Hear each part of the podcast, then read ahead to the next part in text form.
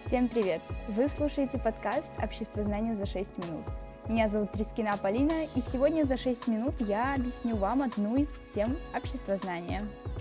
Сегодня мы поговорим об основных институтах общества. Эту тему очень любят задавать на ЕГЭ, поэтому, думаю, этот выпуск точно будет полезен для многих. Общество содержит множество различных групп, каждая из которых имеет свои интересы, отличные от остальных.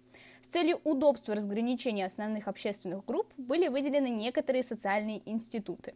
Институт общества – это устойчивая совокупность людей, чья деятельность направлена на выполнение социальных функций и регламентирована определенными нормами. Социальный институт – это не учреждение образования. Слово «институт» обозначает совокупность норм и правил поведения в любой сфере деятельности человека. Институализация – это процесс становления общественного института.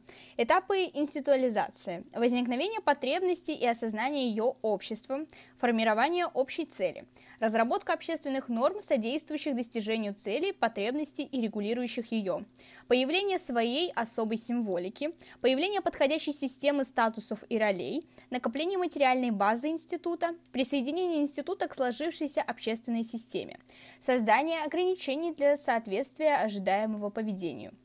Развитие институализации может осуществляться двумя путями. Это создание новых институтов и изменение и совершенствование уже сложившихся институтов.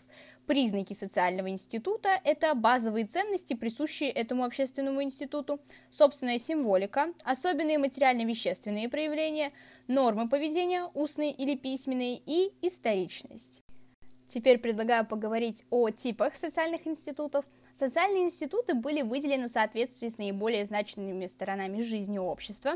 Также существуют неосновные общественные институты, выступающие в качестве составных частей основных институтов.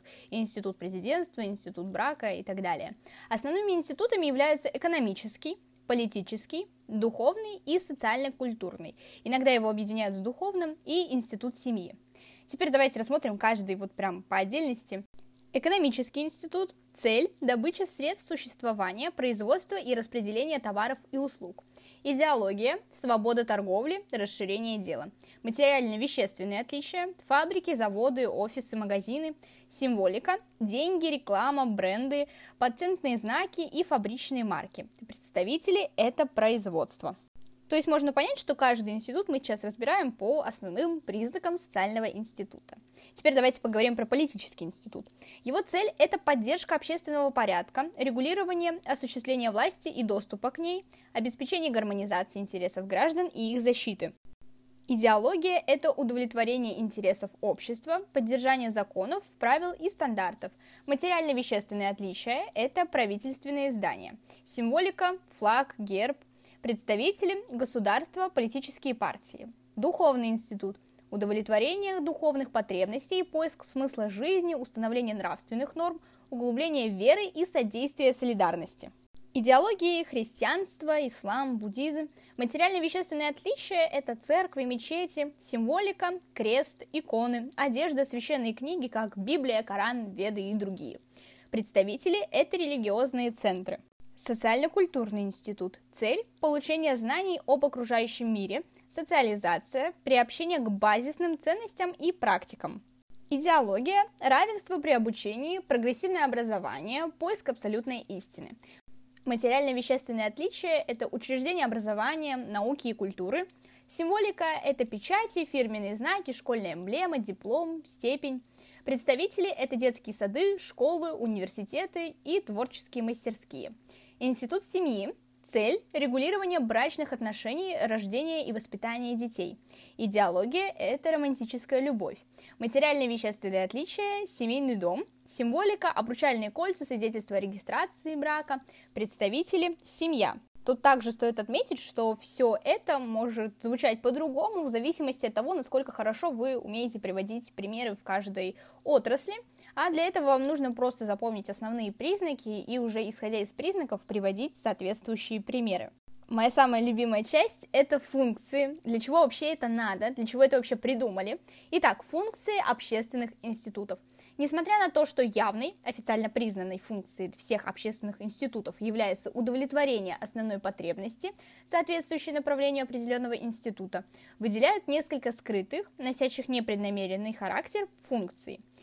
Функции делятся на явные и скрытые. Явные – это достижение основной цели, зафиксированной документально в законах, указах и так далее. Скрытые – это организация общества в единое целое, повышение престижа общественного института, внедрение установок ожидаемого поведения и сохранение целостности и стабильности общества.